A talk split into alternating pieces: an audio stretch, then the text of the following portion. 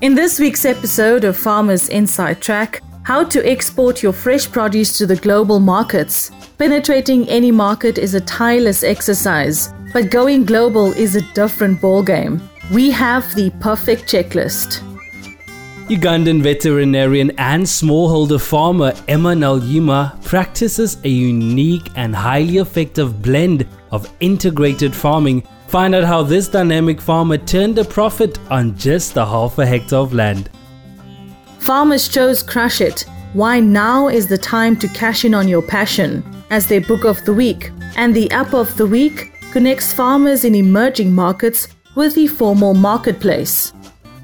We chat to Lo van Reenen, the CEO of the Beefmaster Group, about the benefits of a reward system for agri businesses. Now, at a time when most businesses have been scaling down, they've paid special COVID 19 bonuses to staff to thank them for sharing the pain brought on by the pandemic. And hydroponics farmer Byron Boyson believes diversification is key to mitigate farming risks. Also, find out how Agility Agri can help contribute to the well being of your employees in the Health Squared Agri Update. This is Farmers Inside Track, supported by Food for Mzansi. Inspiration for your business and life.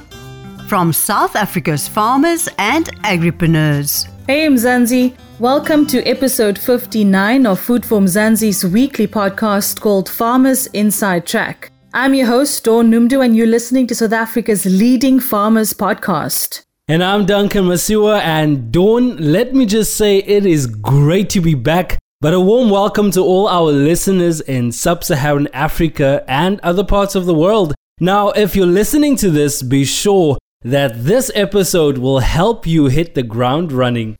So excited to kick off today's show. Now, penetrating any market is no child's play. Even more so if you're going global. I'm now joined by a colleague, Donna van Eden, who will tell you exactly how to export your fresh produce to global markets. Mzansi's fresh fruit industry is currently the largest exporter of agriculture products. But tapping into the export markets as a startup farmer is no child's play. Food for Mzansi asked Usair Esak, managing director of fresh produce supplier and distributor Ripe, his top tips to export your fresh produce. And guess what? It's not always that difficult. So, Usair, what should Mzansi's farmers know if they want to start exporting fresh produce on the global market? If you want to start exporting fresh produce on the global market, I think it's important to know uh, what sort of documentation is required, the certification that's required, the procedures, the methods that work with the shipping lines. It's important to know the technical details about fruit and how it travels, for example, at what temperature the fruit or vegetable needs to travel. A lot of people think selling fruit is as simple as picking it off a tree, putting it in a box, and shipping it off. But there's a lot more technical details. Luckily, the government and a few other organizations are quite helpful. So, a simple Google search or getting in touch with the Department of Agriculture, you'll be able to find this information. So, what types of produce should they look at then if they want to join the fresh produce exporting game? The type of produce to look at, I think the basic ones are important because South Africa is world renowned for those ones, and that's fruits such as your citrus, apples, pears, grapes, and part of citrus, obviously oranges, lemons, soft citrus, etc. Um, I think if you have a good portfolio of these farmers and a good customer of these fruits, then you are able to at least start the business because the demand is always there and South African produce is some of the best in the world. I also think it's good, especially if you're a newcomer into this industry, which is quite saturated and it's quite an old industry. So a lot of farmers and customers already have many, many years and decades of relationships. So I think it's important that you consider niche items such as your vegetables, maybe like kiwi fruit, cherries, pomegranates, lychees, etc. These fruits we have available in South Africa, but they aren't as widely available and they aren't as well known in terms of us exporting them. So, to differentiate yourself, I think it's important to consider these other fruit and vegetables. I guess it's also important to know the pros and cons for each market. So, what market details do you think they should take into account when they look at exporting their produce? All markets in the world have pros and cons, no matter where you go to. I think it's important that you know these pros and cons before trying to penetrate each market. Some of the pros and cons could fall into the categories of the price they pay, their payment terms, the security of getting your money back, the professionalism of the people in those countries, whether they're English speaking or not, the hours that these countries deal in. For example, China's clock is completely different to ours, so they might want to speak to you at odd hours of the morning because that's when they do business. That is part of business and entrepreneurship, but I think it's just something you need to take into consideration.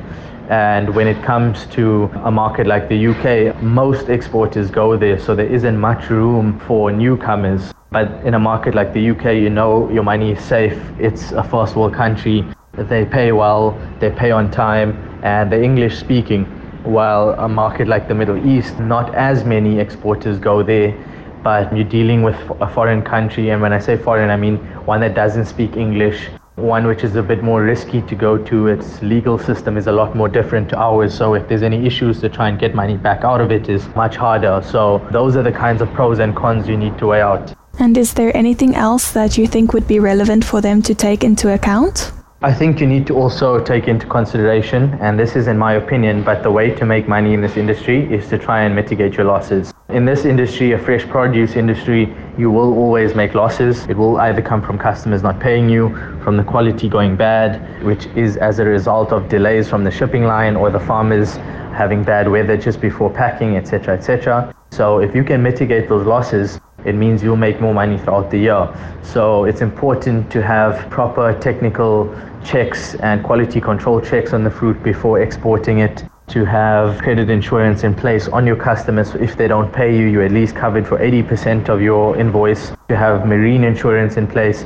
For example, if you booked the fruit to travel at 2 degrees, but it ended up traveling at 10 degrees and the fruit went off, then at least you covered for those sort of scenarios. So risk mitigation is a very important factor. Thanks, Donna. Next up, Ugandan veterinarian and smallholder farmer Emma practices a unique and highly effective blend of integrated farming. Find out how she turned a profit with half a hectare of land, which is equivalent to about 16 tennis courts. Now that sounds impressive, right? I wake up every morning to hold a board meeting with my animals and plants on the farm. And they say to me, if you take care of us, we shall take care of you all the way to the bank. This I do diligently on my one acre farm that I practice integrated farming. Many times we believe that for someone to be a farmer, they need to have big chunks of land. And it makes economic sense because of the high yields they get if they look after their farms very well. Unfortunately, this is not the case in Uganda, my country. Due to the cultural practices we have, when someone dies, all his belongings are shared by the rest of the family, land inclusive. I'll give you an example. My husband, whose father had 40 children and one square mile. When he died, my husband and his 39 siblings had to share his belongings. And my husband ended up getting about two acres. Now, if these people die, God forbid, their children, mine inclusive, are going to share the pieces of land their parents partook of their grandparents' belongings. It will literally mean that each child will get about 30 decimals, slightly bigger than a quarter an acre. Does that mean these children won't farm, considering that the backbone of our nation, Uganda, is agriculture? I know someone in Kenya who makes hell lots of money from just a quarter a piece of land with 40 Frisian cows. I divided my farm into four quarters. The first quarter, I keep pigs, and I play with the pig dung with the 30 sows I have to produce food for chickens and fish. This is what I do. In the morning, when I pick the pig dung from the piggery house, I leave it out in the open for six to eight hours. And in so doing, flies come along and they lay eggs on it. I then cover it for four to five days and when I open it, I get nice, juicy maggots. These I feed my chickens. And then, after I've picked the maggots out of the pig dung, I still introduce earthworms. And when I do, the earthworms multiply. As they're multiplying, they eat on the pig dung and they produce soil. This soil I use to grow vegetables. And sometimes I sell to the people in the city for their potted plants. And as the earthworms multiply, they excrete. When they excrete, I use the excreta as a pesticide and a fertilizer for my garden. Pig dung is gold to me because I save 80% of my cost of production by feeding the chickens and the fish, which I wouldn't have done if I was using commercial feed. The second quarter, I keep cattle. While almost everyone in Uganda uses firewood and charcoal to cook, I use dung for the cows. I introduce it in an anaerobic digester. This is an airtight tank that uses microorganisms to degrade the cow dung. And in the process, it produces biogas that I use to cook. I don't have soot, while the rest of the people who use charcoal and firewood do. And in the process, I save on what would have happened if we cut down trees to make charcoal and biogas. Because when we do that, we bring climate change issues. The slurry that comes out of the biogas, I use this as manure for my farm. In this third quarter, I grow matoke or plantain. This is my staple food. And just like maize is the staple for South Africa, wheat for the US, and rice for the Asians. So, where I have my farm, everyone believes that nothing can ever grow there because the soils are red. And I don't blame them because while in school, we were taught that fertile soils are black. These were the loam soils. But the soil in my garden says, oh, oh, you won't grow here. And the matoke says, I will if I'm given water and manure. This I do by collecting all the urine from the pigs, all the urine from the cows, and the slurry. If I'm not mistaken, I'm the best matoke farmer in my country. Because in a quarter an acre, I get 30 bunches from this. And on average, I sell each bunch at $10. The fourth quarter, I keep fish. In a space of two meters by four meters by one meter depth, I can keep 500 catfish. I also do aquaponics.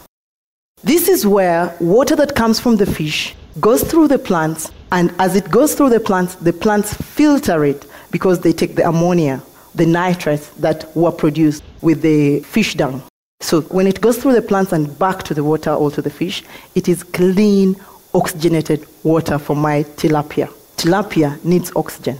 In a space of 8 meters by 15 meters, I grow tomatoes and I can have 4,800 kilos in six months, which amounts to about 2,700 US dollars.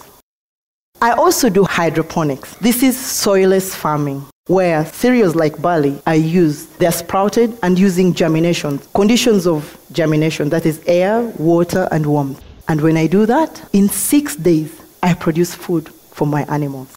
In a space of 20 feet by 6 feet, that's just about a container. I can grow fodder for 4 kilograms of fodder for either 100 pigs or 20 25 cows, all 1,500 chicken. And if my pigs eat this, I produce good quality pork. If my chickens eat this, I have yellow yolk eggs, which I sell expensively because they're organic. And if the cattle eat this, I'll have milk without having to struggle to cut down trees or moving around looking for grass. Out of the proceeds from the farm, my husband and I decided to build a primary school. This school teaches sons and daughters of African farmers the three things Africans are failed to teach their children time management, value of money, and the culture of saving by teaching them modern methods of agriculture. Thanks for joining us, Emma Naluyima, Ugandan veterinarian and smallholder farmer. Next up, we're joined by Lo van Reenen, the CEO of the Beefmaster Group. He's got some great tips on the benefits of employee rewards and recognition programs. Lo, thanks for joining us on Farmers Inside Track. At a time when many businesses are scaling down, why has Beefmasters taken the decision to instead reward staff? It is important because the business did do well and had to recognize that the staff were part of the success and that we can't simply just turn around as the managers of business to say that the business needs to take that recognition. We have to give back to the staff and we have to show to the staff that we really care. Generally speaking, why is employee rewards and recognition so important, especially during a time of crisis? The most important factor to understand is that money is not the driving force for staff to perform.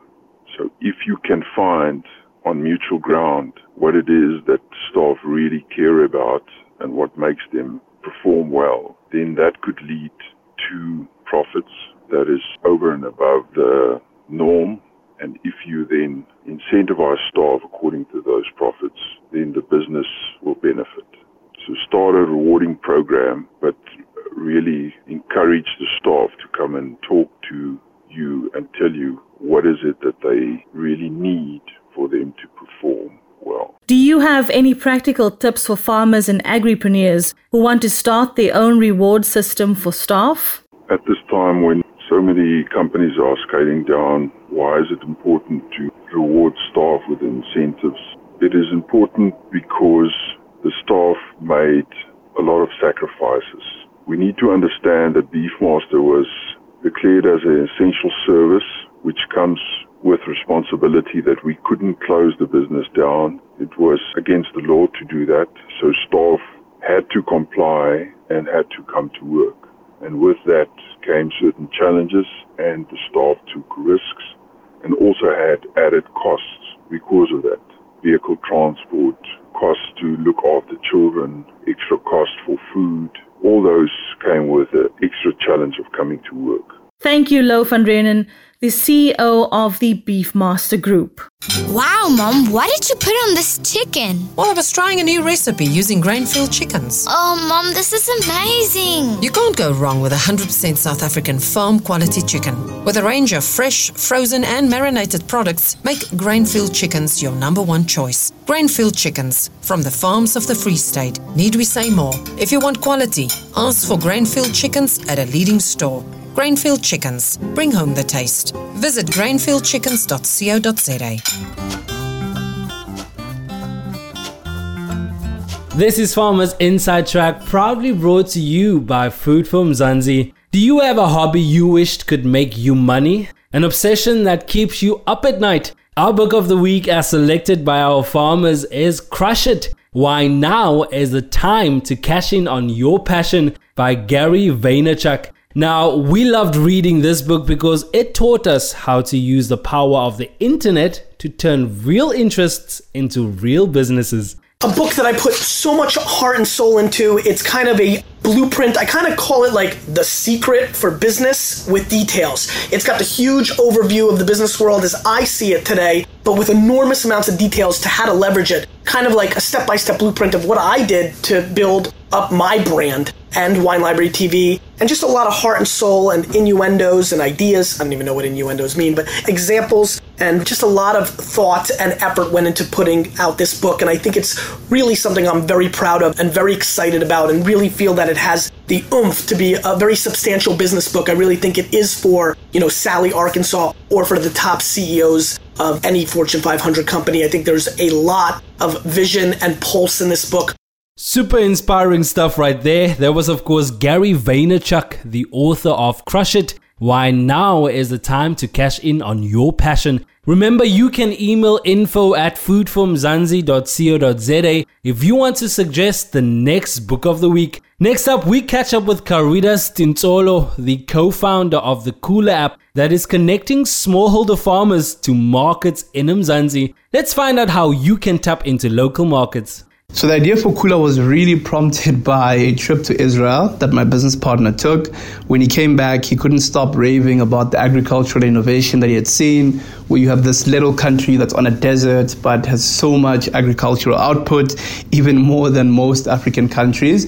And that really prompted us to start asking questions about agriculture in an African context in terms of what was the state of agriculture and going in, we thought that the fact that we came from a finance background would almost be a disadvantage, but it turned out to be our biggest advantage because the things that people in the industry found to be normal, we found to actually be appalling. The fact that Africa has about 60% of the world's arable land, yet we're importing about $40 billion worth of food into the continent really didn't make sense for us. And if you look at it at a more emerging farmer level in a, in a, South African context, just how difficult it is for an emerging farmer to sell their product consistently, and not just emerging farmers, also even for commercial farmers, to find consistency um, in the market, but also to be able to have choice within the market and have full transparency. And that's sort of what prompted the idea for Kula, which was when we started really about connecting farmers with buyers. But over time, we've realized that there's a huge gap, even with farmers being able to purchase inputs, everything from crop protection, crop nutrition, seeds, and all those kind of sort of products. We've actually found that farmers are quite receptive to new technology, um, contrary to popular belief. And I think in our case, with having an app, we've found that with the much older crop of farmers, WhatsApp did a lot of the, the heavy mileage for us. I think WhatsApp has, is quite widely adopted by even older people. And I think it sort of did the heavy mileage for us where they know what an app is, where they know what the App Store is, to download, to update, and all that kind of stuff. For us, we really almost landed on a softer level at the market because of um, the mileage that WhatsApp sort of put in for us. But at a broader level, I think farmers are receptive to sort of any solutions that are coming in to sort of move them forward. And I think even as a general advice to farmers across the board, I think farmers must continue to challenge the status quo, to challenge some of the assumptions that have been put forth as being normal, and they must continue to be receptive to new technology that aims to sort of increase their yield, that aims to sort of increase their access to market, and not just for Kula, but any new technology. And I think if we continue to do that, we will be in a better position to, to position South Africa and even to position Africa as a whole well to sort of be the breadbasket of the world because we have such a massive competitive advantage that we need to harness. Life in South Africa can be a lot. I mean, scroll through Twitter for a minute and tell me I'm wrong. Thank God for South Africans, though, right? We're inspiring, and even on the bad days, we fight back with a smile. That's why I love Food for Mzansi so much.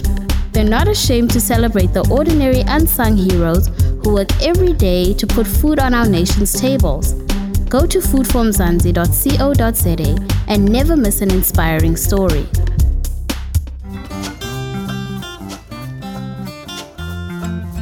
Remember to stay tuned for our chat with hydroponics farmer Byron Boyson. But first, the Health Squared Agri Update, empowering future focused farmers. This week, Bianca Falloon, the Director of Marketing, Distribution and Rewards, unpacks how agility can help to contribute to the well-being of your employees. I'm joined today by Bianca Falloon. She, she is the Director of Marketing and Distribution as well as Rewards at Agility Agri. And today we're going to be unpacking the Agility Life solution and what it's all about. Bianca, welcome back. It's always great to chat to you. Great to see you again. Thank you, Dawn. It's great to be back. So, Bianca, tell us more about the Agility Life solution. What are the benefits for future focused farmers and agripreneurs? So, the Agility Life product range, as part of the, the broader Agility Agri solution, is really taking all your typical group risk benefits and putting them into one solution.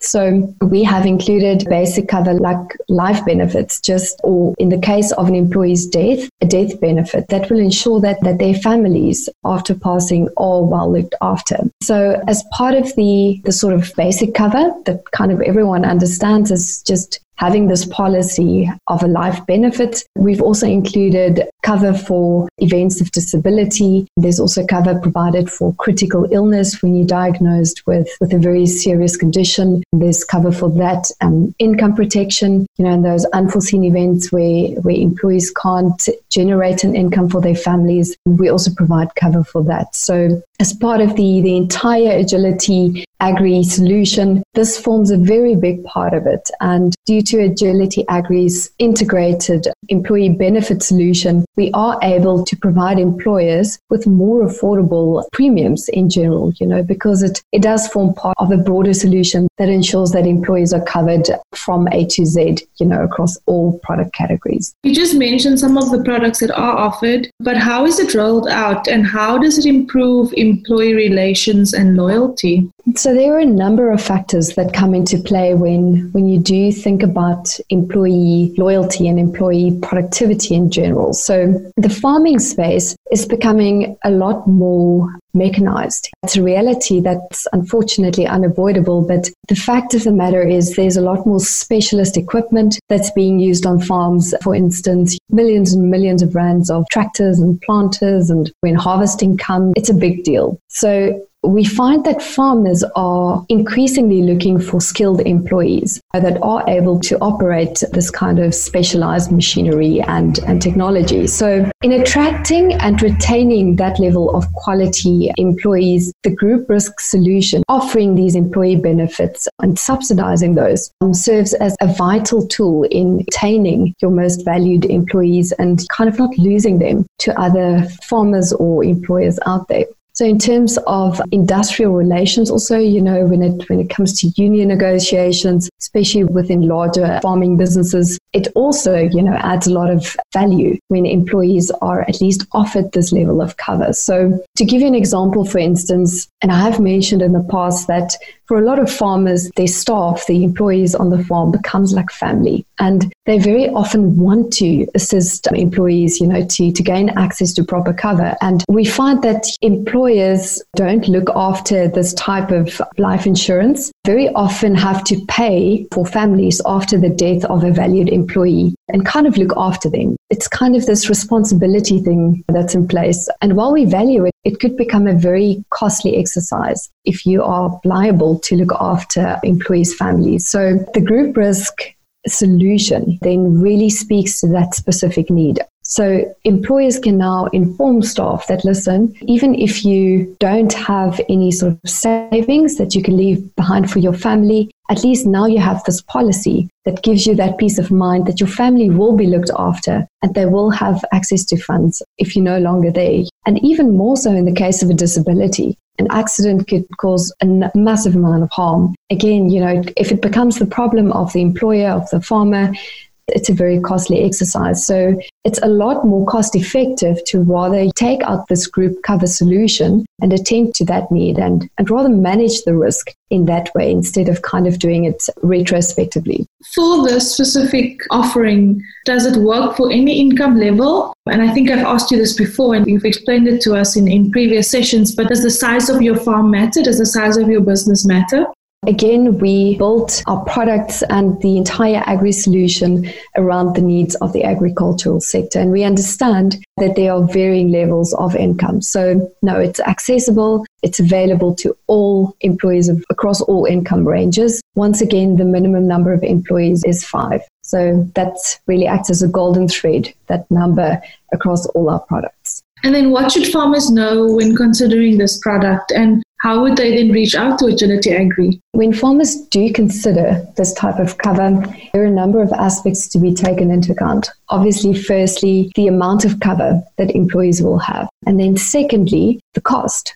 Cost is, of course, a massive contributing factor to the employer's ability to take up this kind of cover. So, when employers consider this, take into account, for instance, the Agility Agri solution. If you have sort of more than one of our products combined, there's a direct discount on group risk cover. Rather than having this type of cover with four or five different insurers or four or five different providers, rather integrate them and, and have it in one place. You know, so you have one point of contact you have one consultant dealing with all your inquiries. You don't have to phone call centers and kind of run all over the place. So integrating everything is more cost effective. We allocate those premium discounts immediately. It's just easier to navigate and to manage at the end of the day. So I think that is probably one of the most critical aspects that farmers should look out for. What is in the long term going to be the, most valuable solution to you? That's obviously at the end of the day cost effective as well. So we did talk about employee well-being one of the earlier sessions and it's important to note that we also integrate employee well-being into the group risk along with your medical scheme cover. So it creates a big picture scenario and that's the only way that you can truly manage and contain risk within your employee benefit space. Bianca, I must say the past few weeks has been really insightful, and I know that the farmers have benefited from this and thinking about the overall business and incorporating these various elements into how they run and operate their farms and agribusinesses. In closing, anything specific that you'd like to add around Agility Life and what wrapping up for today's session? Thank you, Dawn. The agility life is a key part of the agility agri solution. It's something that's often overlooked, but that can contribute long term value to building a sustainable business and looking after employees while simultaneously managing your both human and financial risk exposure. So, yes, no, definitely. There are options out there. And I often think people forget that what they have at the moment is not necessarily the final answer, but do that critical assessment and see what's really going to work best for the farming business. Thank you so much, Bianca Falloon, Director for Marketing, Distribution and Rewards at Agility Agri. Great to chat to you once again and everything of the best. And thank you once again for being part of this amazing campaign from Health Squared and Agility Agri Way. Thank you. We're very proud to be part of your team. We look forward to the coming weeks. Thank you. That's it for this week's Health Squared Agri Update. But on a lighter note, Chef Lufuno Sintumule absolutely loves South African cuisine, although he feels that it is still rather underrated. Now, let me tell you, his traditional deep fried tripe served with salt, pepper, and lemon wedges absolutely melts in your mouth. The key to perfect home cooked South African meal is tomato and onion relish. I'll advise people to start cooking the onions for at least five minutes. We call it sweating the onions to release more flavors, building flavors to make perfect meals. Then add the tomatoes and the rest of the ingredients. Their meal will be perfect. Thanks Chef Lufuno Funi Sintumele and be sure to check out his interview and recipe on foodformzansi.co.za. We've just about reached the end of this week's Farmers Inside Track episode. But before we let you go, hydroponics farmer Byron Boyson believes diversifying your agricultural activities is crucial. He joins us now for the farmer tip of the week. Tip for the week I would say diversification in your agricultural activities is very important. Where it is that is obviously environmentally and circumstantially possible to diversify, it should be definitely on your list of priorities to do, as it will help you to mitigate, I believe, the risk of any venture and also complement your main farming venture. So, in that process, we look at crop farming, for example, and livestock farming, where those two complement each other very, very well. This can also increase your networking capability and create a bigger market to help you succeed in the overall space of agriculture.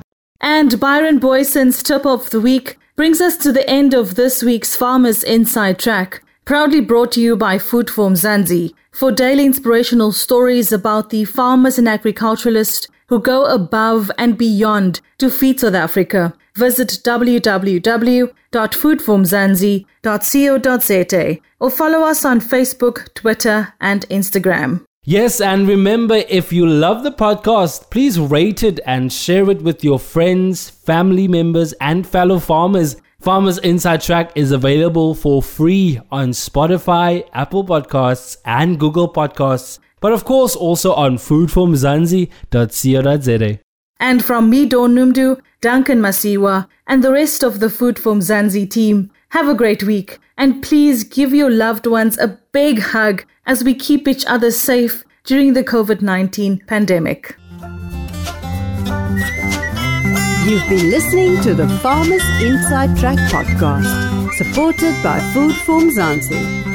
For more information, find us on www.farmersinsidetrack.co.za.